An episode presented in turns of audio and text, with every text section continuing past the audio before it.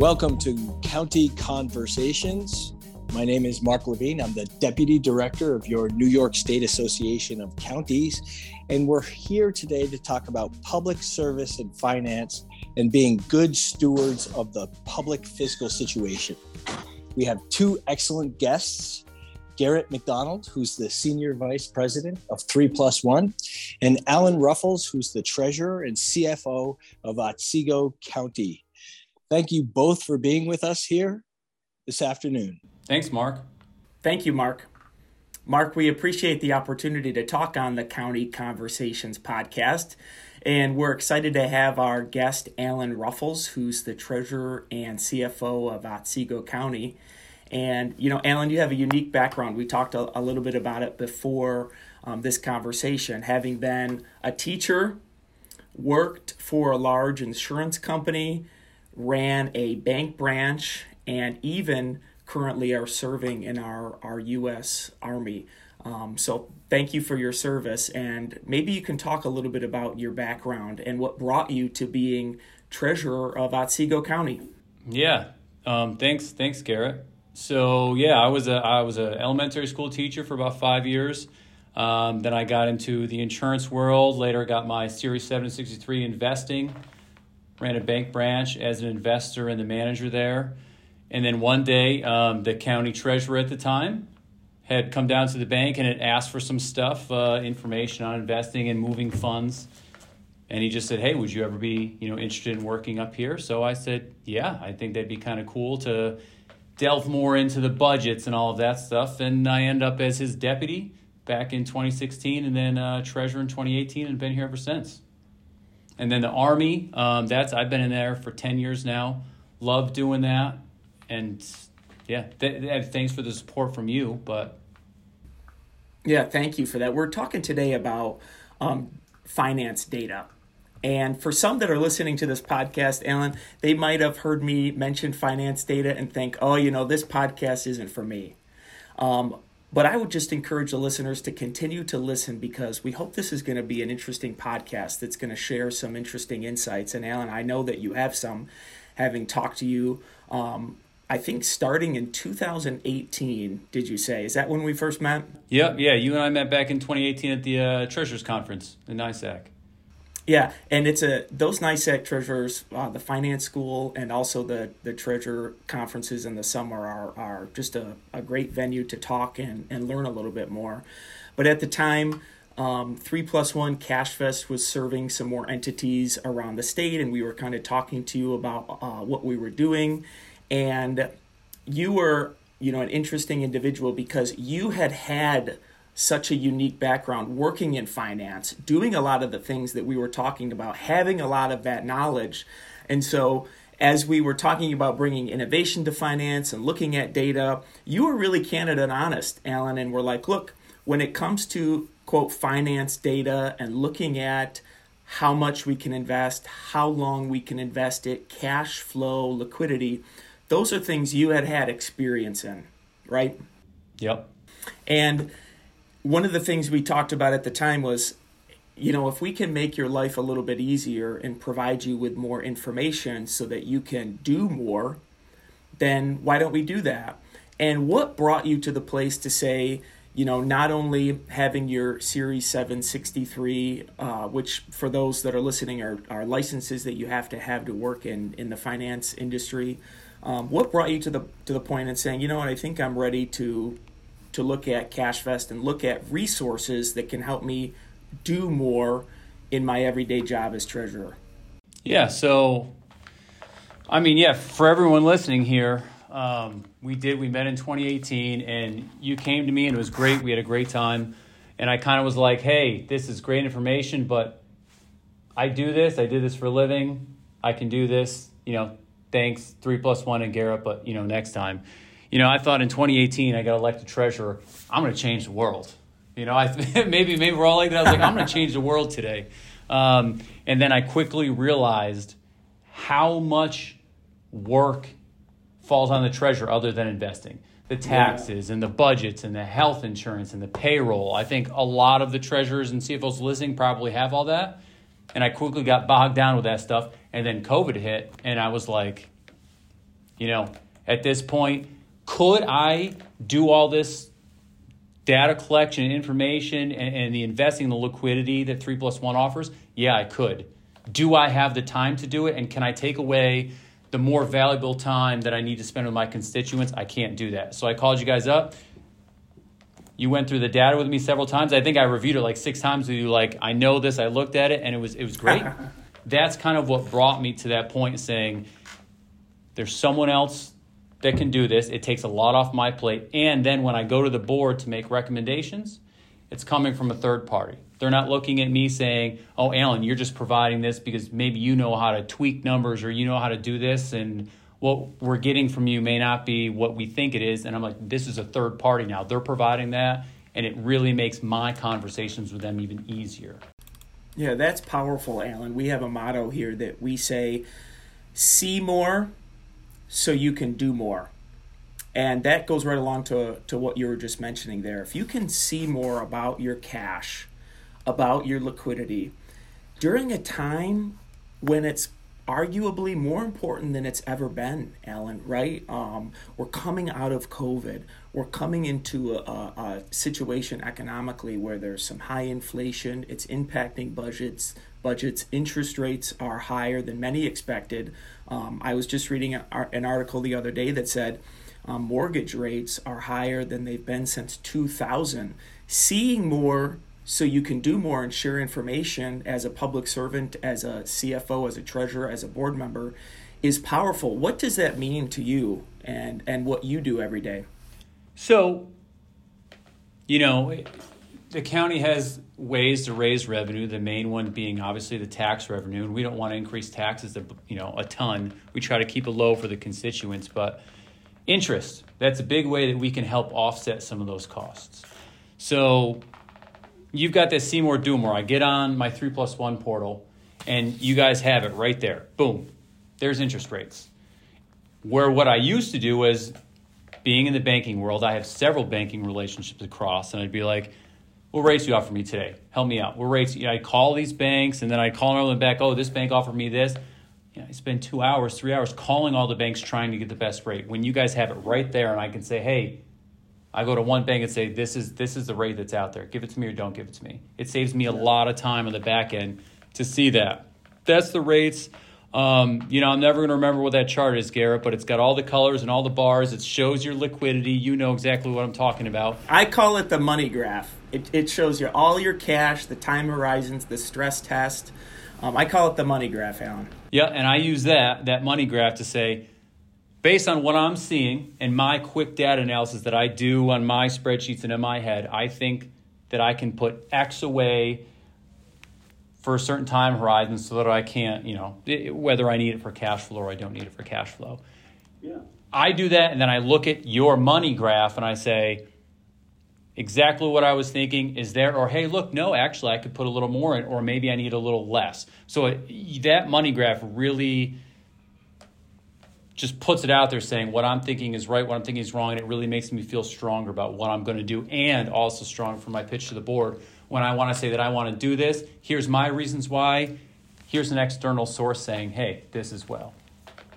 Yeah, it's the confidence, right, Alan? It's having that confidence to say, you know what, I'm really comfortable, you know, with 95% of, of my cash and liquidity. You see it every single day, Alan, and I can tell our listeners from firsthand experience. Alan really knows his stuff. You know, he has great questions and we can go back and forth and it's a very intuitive conversation. But it's that extra 5%. If you have that extra 5% in confidence, how much more can that allow you to do for your taxpayers, for your board? And it can go a long way, right?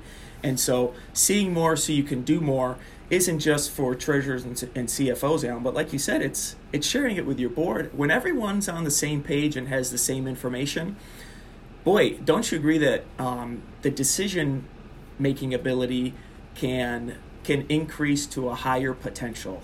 Everyone can have a more crucial conversation. That's what we call it, a, a more crucial conversation. Does that resonate um, with you? And do you think that resonates with the listeners today, Alan? Yeah, absolutely. You can have that crucial conversation, as, as you call it. And I just say that everyone there up there just looks and is on the same page. There may be some board members that are more fiscally conservative. Hey, I don't want to do this much. Some that are, hey, let's do more. But having that data there puts everybody on the same page. And that really works. And the best part about and, and I'm sure there's some treasurers listening that have more experience than I do and less experience than I do. But the beauty of it is, I work with you and I work with Tyler a lot. And you guys have made recommendations to me before, and I'm like, I'm not sure about that, and here's why. And you guys agree or disagree based on the data. And you guys say some things to me, and I agree or disagree, but in the end, the data puts it out there. And that's what I really like. Yeah, what would you say to a board member listening, uh, a treasurer or CFO listening, even for that matter, Alan? You know, this podcast is going to be out there for anyone to hear, right? A, a, a taxpayer or uh, maybe a colleague in a different state. How do you approach having had the experience in finance, having been comfortable with what liquidity data and having a consolidated platform to look at cash flow? How do you approach innovation in finance in the public sector? where there's so many different competing priorities as you mentioned and let's let's not forget we talked about your professional background and it's it, that's great and impressive but really an important part of your life is being a dad being a husband being a soccer coach which god bless you i couldn't coach soccer you know if, if you paid me but how do you approach innovation in finance as you're balancing all of those competing priorities and also generally local governments are sometimes apprehensive. You don't want to be the first one to jump in on something. Um, you want to make sure that it's a it's a proven solution and that it's the right thing to do. So, what are your pointers on balancing the competing priorities, the need to ensure that it's a proven solution, but also making sure that you're taking advantage of innovation for the taxpayers to make a difference? Yeah, um, and yeah, things as everyone's listening knows, things move slow in the public sector. There's a lot of approvals that need to happen, rightfully so, because you have tax, taxpayer dollars at work. And you want to do what's best for the taxpayer.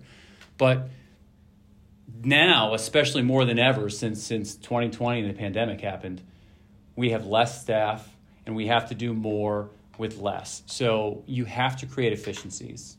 Um, we just don't have time to do everything anymore. So what we do in this office, I mean, right now I'm looking out there and I've got three people on my finance team, and I've got three people on my tax team. So I've got a total of six people, myself and my deputy. Um, and if you don't create those efficiencies, you're just loading more work. Technology these days is huge. I mean, a perfect example this, we're a small county. We probably print over a 1,000, 1,500 checks a month. There's an easy way to do that.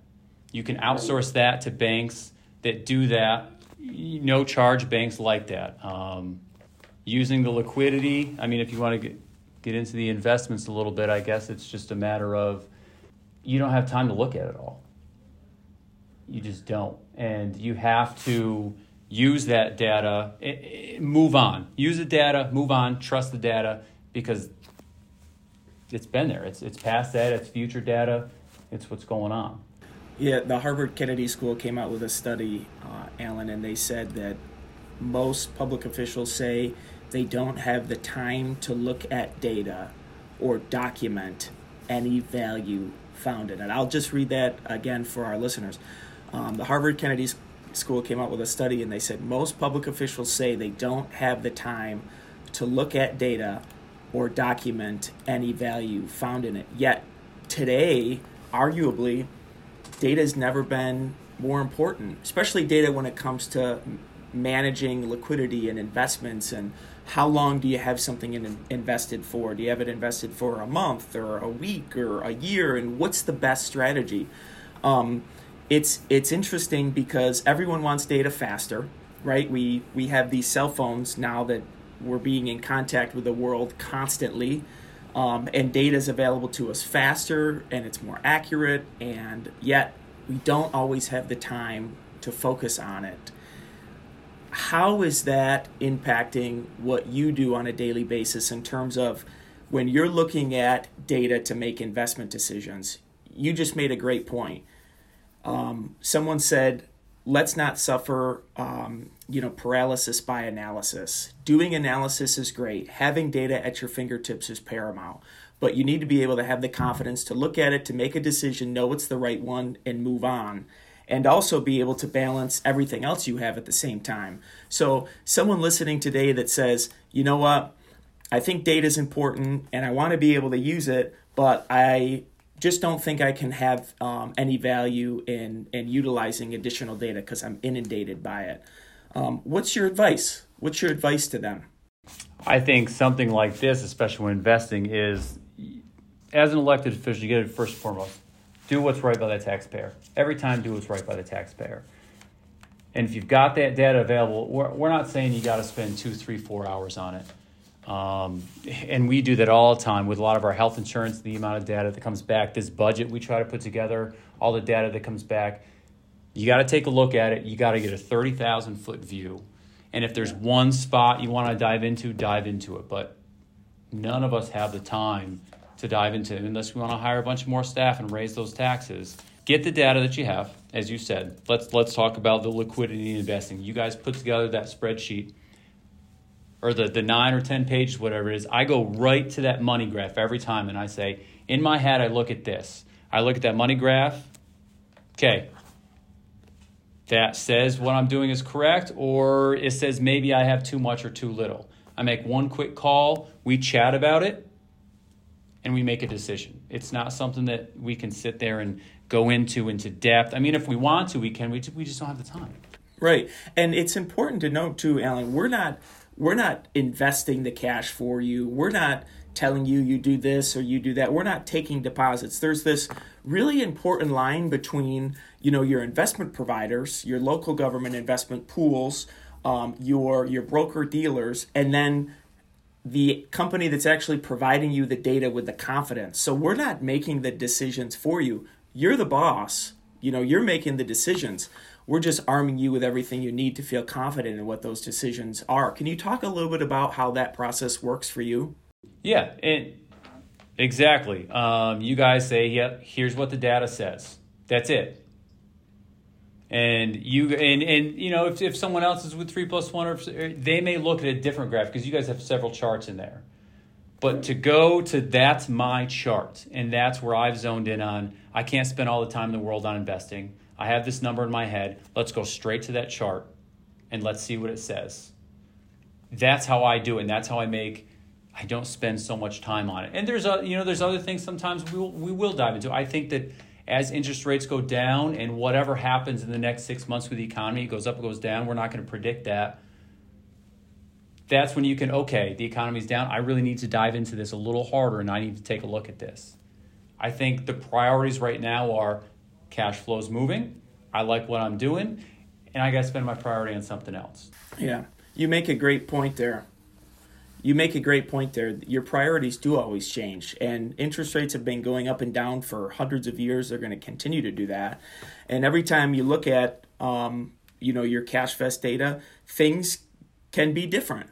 You know, rates move, um, uh, bank pricing moves opportunities change and so always having that constantly at your fingertips to be able to know what's happening in the marketplace can be really valuable one thing i wanted to, to ask you about alan is i've had the opportunity to come to your office a few times and it's always a fun atmosphere um, there's always a lot going on. You mentioned everyone's doing a lot of different things at once. I think that's going to resonate with a lot of the listeners today because it's it's hard to find um, it's hard to find staff. A lot of finance offices around the 27 counties that, that we're serving and, and many, many more nationally are looking for additional help because it's it's difficult to do everything that you all are doing on a daily basis.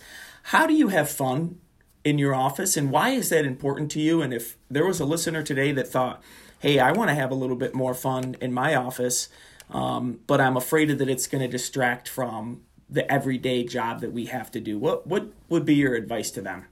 Yeah, I mean, let's hope that anyone that ever came in eh, thinks my office is fun. Let's hope that my staff feels the same way. I feel like they do, but I'm not an expert. But what we do is uh, we're flexible with each other.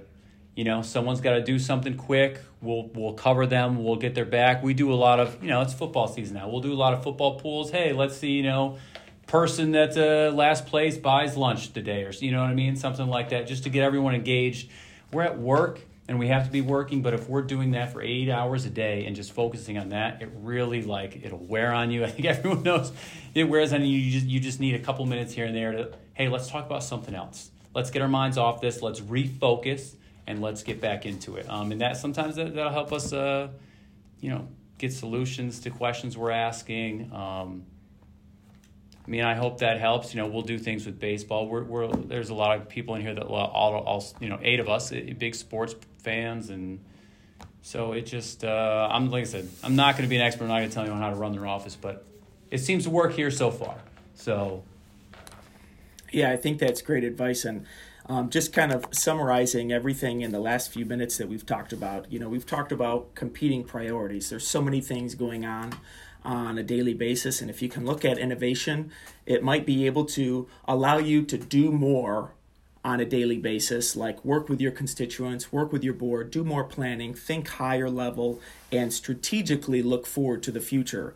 We've talked about uh, a lot of times, if we had all the time in the world, we'd be able to focus on cash flow, liquidity data, planning for investments, but it's just not a reality. Um, it's not something that we have, especially um, as we talked about um, when you're coaching soccer, which you mentioned you're coaching soccer today, Alan. Yeah, 4:30. Yep. 4:30. Um, it's it's hard, and we mentioned about having you know the tools to communicate to your board and also having everyone be on the same page. And lastly, we said we got to have a fun learning environment, a fun work environment, a fun environment to come to the table with different ideas. Sometimes you just got to, you know, get your head out of the game and say, okay, um, how can we solve this problem? Is there anything else, any other you know suggestions as we're talking about innovation in finance, we're talking about data, looking at things differently? Is there anything else, any pointers you would have out there from you know the experience that you have had uh, that would maybe help someone say, hey, I've learned this as being the treasurer CFO of a county in New York? Anything, any advice that you have for the listeners out there? Yeah, and like I said, related you know directly to this podcast, um, we're all we're all slammed. We're all busy. We all have nine thousand things we have to do. We all have the data. I've seen it. I have vendors that give me data. I have everything, and I just you I don't have time to. It's great data. I don't have time to go through it page by page.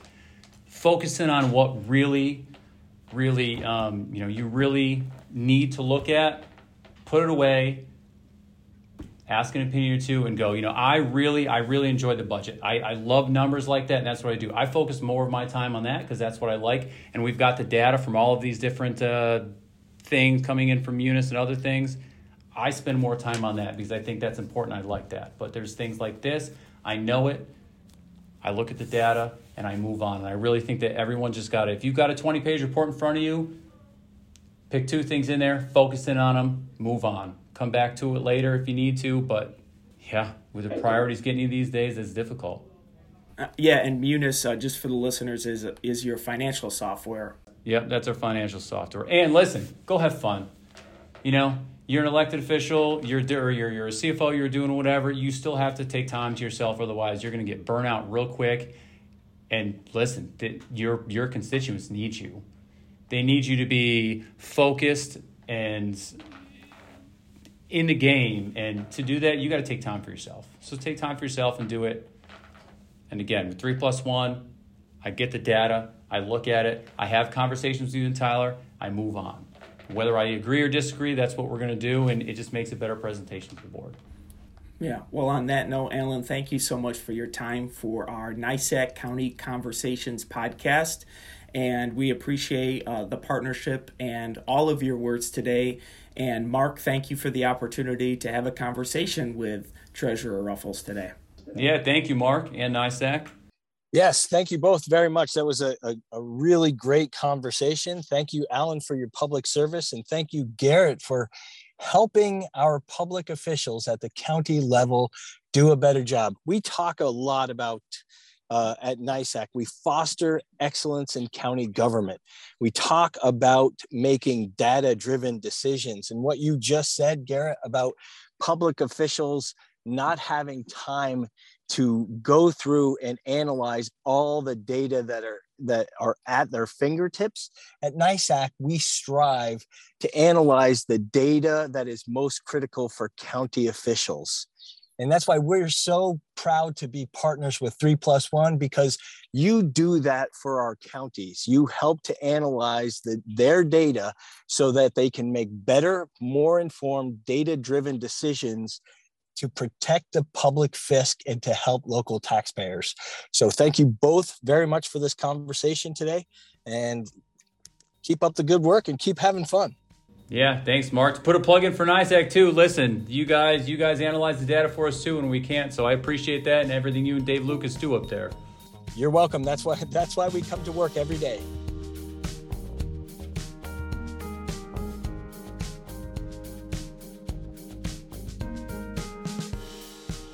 Thanks for listening to this episode of NYSAC's County Conversations podcast. Keep tuning in for more county government focused conversations and make sure to subscribe to stay up to date.